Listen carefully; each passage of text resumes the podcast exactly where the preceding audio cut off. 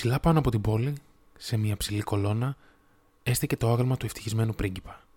Ήταν επιχρυσωμένος παντού με λεπτά φύλλα ατόφιου χρυσού, για μάτια είχε δύο λαμπερά ζαφύρια και ένα μεγάλο κόκκινο ρουμπίνι λαμπύριζε στη λαβή του ξύφους του. Ήταν πράγματι πολύ θαυμαστός. Ήταν τόσο όμορφος όσο ένας ανεμοδείχτη.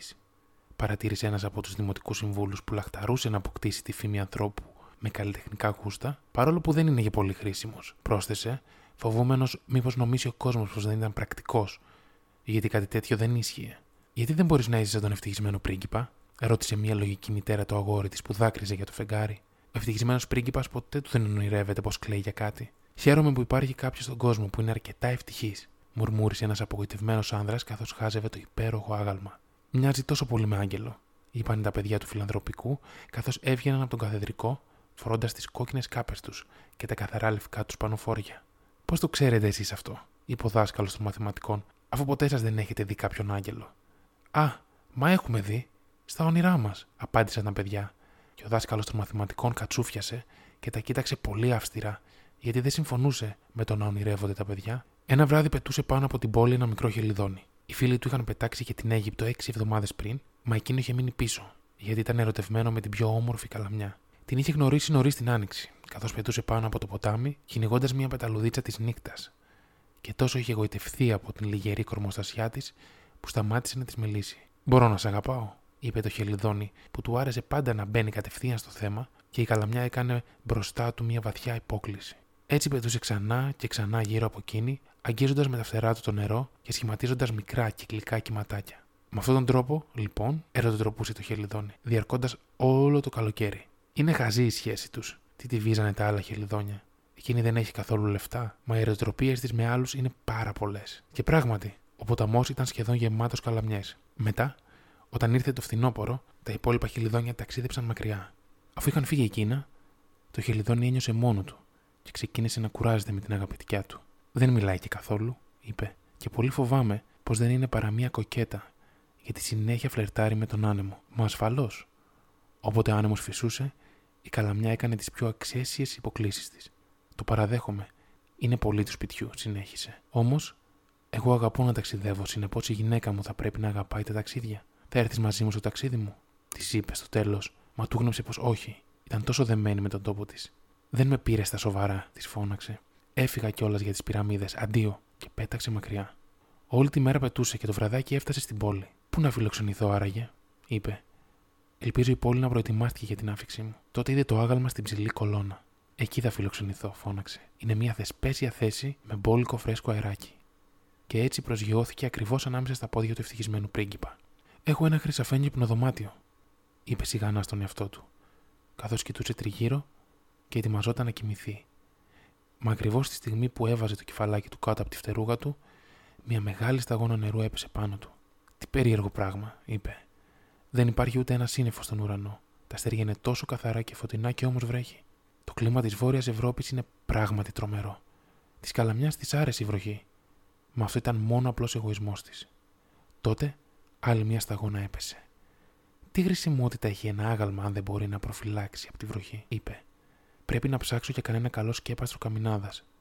Και αποφάσισε να φύγει μακριά. Μα πριν προλάβει να ανοίξει τις φτερούγες του, μία τρίτη σταγόνα έπεσε. Και κοιτάζοντας προς τα πάνω, είδε. Ω, τι να είδε άραγε. Τα μάτια του ευτυχισμένου πρίγκιπα πλημμύρισαν με δάκρυα που έτρεχαν ποτάμι πάνω στα χρυσά του μάγουλα. Το πρόσωπό του ήταν τόσο όμορφο, μες στο φεγγαρόφο, που το μικρό χελιδόνι γέμισε με συμπόνια. Ποιος είσαι, ρώτησε. Είμαι ο ευτυχισμένος πρίγκιπας. Γιατί θα κρίζει τότε, ρώτησε το χελιδόνι. Σχεδόν μουσκιμα μας έχεις κάνει. Όσο ήμουν ζωντανός και είχα ανθρώπινη καρδιά, απάντησε το άγαλμα, δεν ήξερα τι ήταν τα δάκρυα, γιατί ζούσα στο παλάτι της ξεγνιασιά, όπου η θλίψη δεν επιτρέπεται να μπει. Τη μέρα έπαιζα με τους συντρόφους μου στον κήπο και τα βράδια έσαιρνα πρώτο στο χορό στη μεγάλη σάλα. Γύρω από τον κήπο υψωνόταν ένας πανύψηλος τείχο, κι όμως ποτέ δεν νοιάστηκα να ρωτήσω τι υπήρχε πέρα από αυτόν, γιατί όλα για μένα ήταν τόσο όμορφα. Οι αυλικοί μου με φώναζαν ευτυχισμένο πρίγκιπα και αλήθεια. Ευτυχισμένος ήμουνα, αν η απόλαυση είναι στα αλήθεια ευτυχία. Λοιπόν, έτσι και έζησα και έτσι πέθανα. Και τώρα που είμαι νεκρός, με βάλανε εδώ πάνω, τόσο ψηλά, που βλέπω όλη την ασχήμια και τη μιζέρια της πόλης μου. Και ας είναι η καρδιά μου από μόλιβο φτιαγμένη. Άλλη επιλογή δεν έχω, πέρα από το κλάμα. Τι, Δεν είναι όλος φτιαγμένος από τόφιο χρυσάφι, αναρωτήθηκε το χελιδόνι. Ήταν υπερβολικά ευγενικό για να κάνει φωναχτά τις παρατηρήσεις του. Πολύ μακριά, συνέχισε το άγαλμα με σιγανή μουσική φωνή. Πολύ μακριά, σε ένα μικρό δρόμο, βρίσκεται ένα φτωχό σπίτι. Ένα από τα παράθυρά του είναι ανοιχτό και μέσα από αυτό μπορώ να δω μια γυναίκα που κάθεται σε ένα τραπέζι. Το πρόσωπό της είναι λεπτό και γερασμένο και έχει χέρια τραχιά, κόκκινα, τρυπημένα παντού από το βελόνι για την εράφτρα. Πλέκει λουλούδια του πάθους σε ένα σατέν φόρεμα για να το φορέσει η ομορφότερη από τις υπηρέτρε της τιμής στον επόμενο χορό της αυλής. Σε ένα κρεβάτι στη γωνιά του δωματίου, το αγοράκι της ξαπλώνει άρρωστο. Υποφέρει από πυρετό και ζητάει πορτοκάλια. Η μητέρα του δεν έχει να του προσφέρει τίποτα άλλο εκτός από το νερό του ποταμού και έτσι αυτό δακρύζει. Χελιδόνι, χελιδόνι, μικρό χελιδονάκι. Δεν πας να της δώσεις τούτο το ρουμπίνι που έχω στη λαβή του ξύφους μου. Τα πόδια μου είναι δεμένα σε αυτή τη βάση και δεν μπορώ να κουνηθώ. Με περιμένουν στην Αίγυπτο, είπε το χελιδόνι. Οι φίλοι μου πετάνε πάνω κάτω στον ήλο και κουβεντιάζουν με τα μεγάλα άνθη του λωτού. Σύντομα θα πάνε να κοιμηθούν στον τάφο του μεγάλου βασιλιά. Ο ίδιος ο βασιλιάς βρίσκεται εκεί, στο ζωγραφιστό φέρετρο τυλιγμένο σε κίτρινο λινό βαλσαμμένο με μπαχάρια. Γύρω από το λαιμό του είναι μία λυσίδα από πράσινο νεφρίτη και τα χέρια του μοιάζουν με μαγεμένα φύλλα. Χελιδόνι, χελιδόνι, μικρό χελιδονάκι, είπε ο πρίγκιπα. Δεν θα μείνεις μαζί μου για μία νύχτα και να γίνεις ο αγγελιοφόρος μου. Το αγόρι είναι τόσο διψασμένο και η μητέρα του τόσο λυπημένη. Δεν νομίζω πως συμπαθώ τα αγόρια, απάντησε το χελιδόνι. Το περασμένο καλοκαίρι, όταν έμενα κάτω στο ποτάμι, υπήρχαν δύο θρασίτατα αγόρια, η γη του Μιλονά, οι οποίοι δεν σταματούσαν να μου πετάνε πέτρες. Δεν κατάφεραν φυσικά να με χτυπήσουν, γιατί εμείς στα χελιδόνια έχουμε πέταγμα εξαίσιο. Και έτσι αυτό δεν θα ήταν δυνατό, μα πέρα από αυτό, εγώ προσωπικά κατάγομαι από οικογένεια που είναι πασίγνωστη για την ευκαινησία της. Παρ' όλα αυτά, η συμπεριφορά τους έδειχνε έλλειψη σεβασμού. Αλλά ο ευτυχισμένος πρίγκιπας φαινόταν τόσο λυπημένος που το μικρό χελιδόνι τον λυπήθηκε. Πολύ κρύο κάνει εδώ, είπε. Μα θα μείνω μαζί σου ακόμη ένα βράδυ και θα γίνω αγγελιοφόρος σου. Σε ευχαριστώ, μικρό χελιδόνι, είπε ο πρίγκιπας. Έτσι το χελιδόνι έβγαλε το ρουμπίνι από το σπαθί του πρίγκιπα και πέταξε, κουβαλώντας το στο ράμφος του πάνω από τις οροφές της πόλης. Πέρασε από τον πύργο του καθεδρικού όπου ήταν σκαλισμένοι λευκοί μαρμαρένοι άγγελοι. Πέρασε και από το παλάτι και άκουσε ήχους από χορό.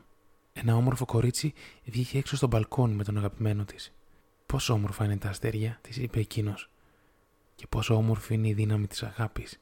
Ελπίζω το φόρεμά μου να είναι έτοιμο στην ώρα του για το χορό των ανακτόρων, αποκρίθηκε εκείνη. Παράγγειλα λουλούδια του πάθους να κεντηθούν πάνω του. Μα οι ράφτρες είναι τόσο τεμπέλες. Πέρασε πάνω από το ποτάμι και είδε φανάρια να κρέμονται από τα κατάρτια των καραβιών. Πέρασε και πάνω από την εβραϊκή συνοικία και είδε τους γέρους Ιουδαίους να μπαζαρεύουν αναμεταξύ τους και να ζυγίζουν τα λεφτά τους πάνω σε χάλκινες ζυγαριές. Έφτασε τελικά στο φτωχόσπιτο και κοίταξε μέσα. Το αγόρι τυναζόταν από τον πυρετό πάνω στο κρεβάτι του και η μητέρα είχε αποκοιμηθεί, καθώς ήταν τόσο κουρασμένη. Πήδηξε μέσα και άφησε το υπέροχο ρουμπίνι στο τραπέζι δίπλα στη δαχτυλίδρα της, και μετά πέταξε απαλά γύρω από το κρεβάτι, αερίζοντας με τις φτερούγες του το μέτωπο του αγοριού. Τι δροσιά είναι αυτή που νιώθω, είπε το παιδί. Πρέπει να γίνομαι καλύτερα. Και βυθίστηκε σε έναν ελαφρύ ύπνο. Τότε το χελιδόνι πέταξε πίσω στον ευτυχισμένο πρίγκιπα και του διηγήθηκε τι είχε κάνει. Περίεργο είναι, παρατήρησε. Μα αισθάνομαι αρκετά ζεστός τώρα, αν και τόσο κρύο. Αισθάνεσαι έτσι γιατί έκανες μια καλή πράξη, του είπε ο πρίγκιπα, και το μικρό χελιδόνι ξεκίνησε να σκέφτεται μέχρι που αποκοιμήθηκε. Η σκέψη του έφερνε πάντα νύστα. Όταν ξημέρωσε, πέταξε κάτω στο ποτάμι και έκανε τον μπάνιο του. Τι αξιοσημείωτο φαινόμενο, είπε ο καθηγητής της ορνηθολογία καθώς περνούσε από τη γέφυρα. Ένα χελιδόνι μέσα στον χειμώνα, και έγραψε γι' αυτό ένα μακρύ γράμμα στην τοπική εφημερίδα. Όλοι του ανέφεραν σχολιάζοντάς το. Ήταν γεμάτο από τόσες πολλές λέξεις που δεν μπορούσαν να το καταλάβουν. Απόψε φεύγω για την Αίγυπτο, είπε το χελιδόνι, και ήταν σε μεγάλα κέφια με αυτή την προοπτική. Επισκέφθηκε όλα τα δημόσια μνημεία και κάθισε για ώρα πολύ επάνω στο καμπανάριο της εκκλησίας. Από όπου και αν περνούσε, τα σπουργίτια έλεγαν εκμυστηρευτικά το ένα στο άλλο τι αλόκοτος ξένος είναι αυτός. Και εκείνο το απολάμβανε και με το παραπάνω. Όταν βγήκε πια το φεγγάρι, πέταξε πίσω στον ευτυχισμένο πρίγκιπα. Έχεις καμιά παραγγελιά για Αίγυπτο, φώναξε. Είμαι έτοιμος να φύγω. Χελιδόνι, χελιδόνι, μικρό χελιδονάκι, είπε ο πρίγκιπας. Δεν μένεις μαζί μου ακόμη ένα βράδυ. Με περιμένουν στην Αίγυπτο, απάντησε το χελιδόνι. Αύριο οι φίλοι μου θα πετάξουν για το δεύτερο καταράκτη. Ο υποπόταμος παραμονεύει μέσα στα βούρλα και σε πελώριο γρατινένιο θρόνο κάθεται ο Θεός Μέμνον. Όλο το βράδυ βλέπει τα αστέρια και όταν το άστρο του πρωινού πρωτοφυγγίζει, βγάζει κραυγή χαράς και ύστερα σωπαίνει. Το απόγευμα τα κίτρινα λιωτάρια έρχονται κάτω στην όχθη του ποταμού για να πιούνε. Έχουν μάτια σαν πράσινα πετράδια και ο βρυχιδμός τους είναι δυνατότερος από τον βρυχιδμό του καταράκτη. Χελιδόν, χελιδόν, μικρό χελιδονάκι, είπε ο πρίγκιπας. Πέρα μακριά στις πολιτείας στην άλλη άκρη βλέπω έναν άντρα νεαρό σε μια σοφίτα. Είναι σκυφτός πάνω σε ένα γραφείο καλυμμένο με χαρτιά και σε ένα ποτήρι δίπλα του είναι ένα μάτσο από μαραμένες βιολέτες. Τα μάτια του είναι καστανά και σγουρά, τα χείλη του κόκκινα σαν το ρόδι και τα μάτια του μεγάλα και ονειροπαρμένα. Προσπαθεί να τελειώσει το έργο που ο σκηνοθέτης του θεάτρου του έχει παραγγείλει, μα από το κρύο δεν μπορεί πια να γράψει. Στο τζάκι η φωτιά δεν είναι αναμένη και η πείνα του φέρνει λιποθυμιά. Θα περιμένω μαζί σου για ένα ακόμη βράδυ, είπε το χελιδόνι που στα λίδια είχε καλή καρδιά. Μήπως θα πρέπει να του πάω ακόμη ένα από τα ρουμπίνια σου; Αλίμονο. Άλλο ρουμπίνι δεν έχω τώρα, είπε ο πρίγκιπας. Τα μάτια μου είναι ό,τι μου έχουν απομείνει. Είναι φτιαγμένα από σπάνια ζαφύρια που τα έφεραν από την Ινδία πριν από χίλια χρόνια. Βγάλε ένα από αυτά και πήγαινε το σε εκείνον. Θα το πουλήσει στον κοσματοπόλη και θα αγοράσει φαγητό και ξύλα για τη φωτιά και έτσι θα ολοκληρώσει το έργο του. Αγαπημένε πρίγκιπα, είπε το χελιδόνι, αυτό δεν μπορώ να το κάνω. Και άρχισε να κλαίει. Χελιδόνι, χελιδόνι, μικρό χελιδονάκι, είπε ο πρίγκιπας. Να κάνεις όπως σου προστάζω. Έτσι το χελιδόνι έβγαλε το μάτι του πρίγκιπα και πέταξε μακριά προς τη σοφίτα του φοιτητή. Ήταν αρκετά εύκολο να μπει μέσα, αφού στην οροφή υπήρχε μια τρύπα. Όρμησε και πέρασε μέσα από αυτήν σαν βέλος και μπήκε στο δωμάτιο. Ο νεαρός είχε το πρόσωπό του βυθισμένο μέσα στα χέρια του και έτσι δεν άκουσε το φτερούγισμα του πουλιού. Και όταν πια κοίταξε πάνω, είδε το όμορφο ζαφύρι να κοίταται πάνω στις μαραμένες βιολέτες. Αρχίζουν να με εκτιμούν ως καλλιτέχνη, φώναξε. Αυτό είναι από κάποιον μεγάλο θαυμαστή μου. Τώρα μπορώ να ολοκληρώσω το έργο μου. Και έμοιαζε αρκετά ευτυχής. Την επόμενη ημέρα το χελιδόνι πέταξε προς το λιμάνι. Κάθισε στο κατάρτι ενός μεγάλου σκάφους και παρακολουθούσε τους ναύτες να ανασύρουν με σχοινιά τα μεγάλα κυβότια από το αμπάρι. Βίρα! ξεφώνιζαν κάθε φορά που ανέβαινε και ένα από τα κυβότια. Πάω στην Αίγυπτο, φώνασε το χελιδόνι, μα κανένας δεν έδωσε σημασία, και όταν το φεγγάρι φάνηκε για τα καλά, πέταξε πίσω στον ευτυχισμένο πρίγκιπα. Ήρθα να σε αποχαιρετήσω, φώναξε. Χελιδόνι, χελιδόνι, μικρό χελιδονάκι, είπε ο πρίγκιπας. Δεν μένεις μαζί μου για ακόμη ένα βράδυ.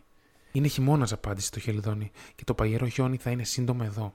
Στην Αίγυπτο ο ήλιος είναι ζεστός πάνω στα πράσινα φύλλα των φοινίκων και οι κροκόδιλοι ξαπλώνουν στη λάσπη νοχελικά κοιτάζοντας τριγύρω. Οι σύντροφοί μου κτίζουν φωλιά μέσα στον ναό του Μπάαλμπεκ και τους κοιτάζουν τα ροδαλά και τα άσπρα περιστέρια, ερωτολογώντας αναμεταξύ τους. Αγαπημένε πρίγκιπα, θα πρέπει να σε αφήσω, αλλά ποτέ δεν θα ξεχάσω και την επόμενη άνοιξη θα σου φέρω πετράδια όμορφα στη θέση αυτών που δόρισε. Ένα ρουμπίνι που πιο κόκκινο θα είναι από τριαντάφυλλο και ένα ζαφύρι που θα είναι πιο γαλάζιο και από τη θάλασσα. Πιο κάτω από εδώ στην πλατεία, είπε ο ευτυχισμένος πρίγκιπας, στέκεται ένα κορίτσι που πουλάει σπίρτα. Της έπεσαν τα σπίρτα της μέσα στο ρήθρο του δρόμου και χάλασαν. Ο πατέρας της θα τη δει αν δεν του πάει λίγα χρήματα και κλαίει. Δεν έχει παπούτσια και κάλτσες και το κεφαλάκι της είναι γυμνό. Βγάλει και το άλλο μου μάτι και δώσω στο κορίτσι. Να μην το δει ο πατέρας του. Θα μείνω μαζί σου για άλλη μια νύχτα, είπε το χελιδόνι. Μα δεν μπορώ να βγάλω και το άλλο σου μάτι. Θα είσαι τυφλός τότε. Χελιδόνι, χελιδόνι, μικρό χελιδονάκι, είπε ο πρίγκιπας, όπως σου προστάζω να κάνεις. Έτσι έβγαλε και το άλλο μάτι του πρίγκιπα και έφυγε σαν βέλος προς τα κάτω. Πέρασε με ταχύτητα δίπλα από το κορίτσι με τα σπίρτα και άφησε το πετράδι να γλιστρήσει μέσα στην παλάμη του χεριού του. Τι υπέροχο κόσμο είναι αυτό, φώναξε το μικρό κορίτσι και έτρεξε προς το σπίτι του γελώντας. Μετά το χελιδόνι γύρισε πίσω στον πρίγκιπα. Είσαι τυφλός τώρα, είπε. Γι' αυτό θα μείνω μαζί σου για πάντα. Όχι, μικρό χελιδόνι, είπε ο φτωχός πρίγκιπας. Θα πρέπει να πετάξεις μακριά στην Αίγυπτο. Μαζί σου θα μείνω για πάντα, είπε το χελιδόνι και έγειρε να κοιμηθεί στα πόδια του πρίγκιπα. Την επόμενη μέρα κάθισε ο Λιμερής πάνω στον ώμο του πρίγκιπα και του διηγήθηκε ιστορίες για αυτά που είχε δει σε παράξενες χώρες. Του είπε για κόκκινες ύβιδες που στέκουν στις όχθες του Νείλου και πιάνουν χρυσόψαρα μέσα στα ράμφη τους. Για τη σφίγγα που είναι ηλικιωμένη όσο και η ίδια η γη και ζει στην έρημο και γνωρίζει τα πάντα. Για τους εμπόρους που περπατάνε αργά-αργά στο πλευρό των καμήλων τους και κουβαλούν και χρυμπαρένιες χάντρες μέσα στα χέρια τους.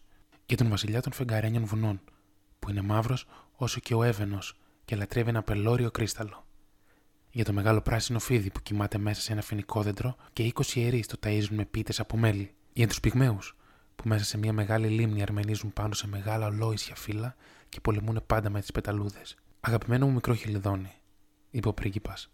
Μου μιλάς για πράγματα αξιοθαύμαστα, μα τίποτα πιο αξιοθαύμαστο δεν είναι από τον πόνο των ανδρών και των γυναικών. Δεν υπάρχει μυστήριο μεγαλύτερο από τη δυστυχία. Πέταξε πάνω από την πόλη μου μικρό χελιδόνι και πες μου εκεί τι βλέπεις. Τότε το χελιδόνι πέταξε πάνω από τη μεγάλη πόλη και είδε τους πλούσιους να γιορτάζουν με χαρά μες στα ωραία σπίτια τους, ενώ οι ζητιάνοι κάθονταν έξω από τις πόρτες τους. Πέταξε και σε σοκάκια σκοτεινά και είδε τα λευκά πρόσωπα των πεινασμένων παιδιών να κοιτάζουν με άδειο το βλέμμα τους άδειους δρόμους. Κάτω από την αψίδα της γέφυρας, δύο μικρά αγόρια κουμπούσαν το ένα του άλλου τα χέρια, πασχίζοντας να κρατηθούν ζεστά. Πόσο πεινασμένα είμαστε, είπανε. Δεν επιτρέπεται να ξαπλώνετε εδώ, ούρλιαξε ο νυχτοφύλακας και έτσι εκείνα περιπλανήθηκαν τριγύρω έξω στη βροχή. Πέταξε τότε πίσω στον πρίγκιπα και του είπε τι είχε δει. Είμαι καλυμμένος με ατόφιο χρυσάφι, είπε ο πρίγκιπας. Πρέπει να ξεκολλήσεις φίλο-φίλο και να το δώσεις στους φτωχούς μου. Οι ζωντανοί πιστεύουν πάντα πως το χρυσάφι θα τους κάνει ευτυχισμένους. Φίλο-φίλο του ατόφιου χρυσού, αφαίρεσε το χελιδόνι το χρυσάφι, μέχρι που ο ευτυχισμένος πρίγκιπας έμοιαζε μάλλον θαμπός και κρίζο.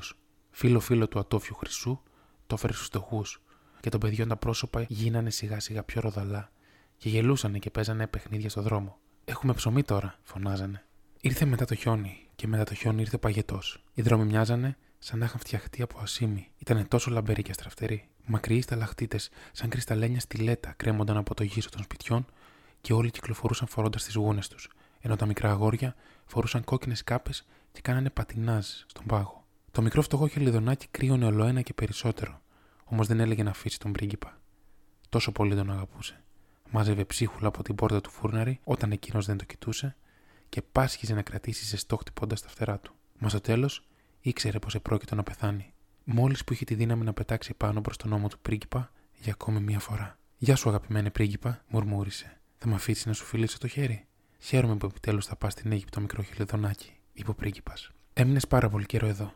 Μα πρέπει στα χείλη να με φιλήσεις γιατί σ' αγαπώ. Δεν είναι για την Αίγυπτο που φεύγω, είπε το χελιδόνι. Πηγαίνω στο σπίτι του θανάτου. Ο θάνατος είναι ο αδελφός του ύπνου. Έτσι δεν είναι. Και φίλησε στα χείλη τον ευτυχισμένο πρίγκιπα και έπεσε κάτω νεκρός στα πόδια του. Εκείνη τη στιγμή ένα παράξενο τρίξιμο ακούστηκε μέσα στο άγαλμα, σαν κάτι να είχε σπάσει. Στα αλήθεια, η μολυβένια καρδιά είχε σπάσει με μια στα δύο. Σίγουρα ο παγετός ήταν φοβερά σκληρός. Νωρίς το επόμενο πρωί, ο Δήμαρχος περπατούσε στην πλατεία λίγο πιο κάτω παρέα με τους δημοτικούς συμβούλους. Καθώς περνούσαν από την κολόνα, κοίταξε ψηλά στο άγαλμα. Αλίμονο τι βλέπουν τα μάτια μου, πόσο φθαρμένος δείχνει ο πρίγκιπας, είπε. Πραγματικά, πόσο φθαρμένος, φώναξαν οι σύμβουλοι, που πάντα συμφωνούσαν με τον Δήμαρχο και προχώρησαν προς τα πάνω για να τον δουν. Το ρουμπίνι έχει πέσει από το σπαθί του. Τα μάτια του λείπουν και δεν είναι πια χρυσός, είπε ο Δήμαρχος. Μόλις που είναι λίγο καλύτερος από Ζητιάνος. Λίγο καλύτερος από Ζητιάνος, είπαν οι δημοτικοί σύμβουλοι. Και να, εδώ στα πόδια του βρίσκεται ένα νεκρό πουλί, συνέχισε ο Δήμαρχος. Πρέπει οπωσδήποτε να εκδώσουμε μια διακήρυξη που να λέει πως τα πουλιά δεν επιτρέπεται να πεθαίνουν εδώ. Και ο γραμματέας της πόλης σημείωσε την εισήγηση. Έτσι κατέβασαν το άγαλμα του ευτυχισμένου πρίγκιπα. Αφού δεν είναι πια όμορφος, δεν είναι ούτε χρήσιμος, είπε ο καθηγητής της τέχνης στο Πανεπιστήμιο. Μετά έλειωσαν το άγαλμα σε κλίβανο και ο Δήμαρχος πραγματοποίησε συνεδρία του Δημοτικού Συμβουλίου για να αποφασιστεί τι θα έπρεπε να κάνουμε το μέταλλο.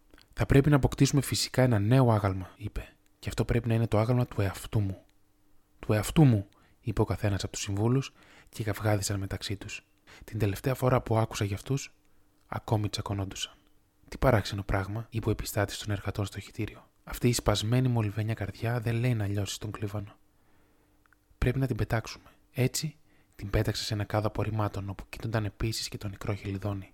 Φέρει μου τα δύο πολυτιμότερα πράγματα της πόλης, είπε ο Θεός έναν από τους αγγέλους του. Και ο άγγελος του έφερε τη μολυβένια καρδιά και το νεκρό πουλί. Σωστά επέλεξες, είπε ο Θεός. Γιατί στον κήπο του παραδείσου μου, αυτό το μικρό πουλί θα τραγουδάει στα μάτια για πάντα και στην πόλη μου, που θα είναι από χρυσάφι καμωμένη, ο ευτυχισμένος πρίγκιπας θα με δοξολογεί.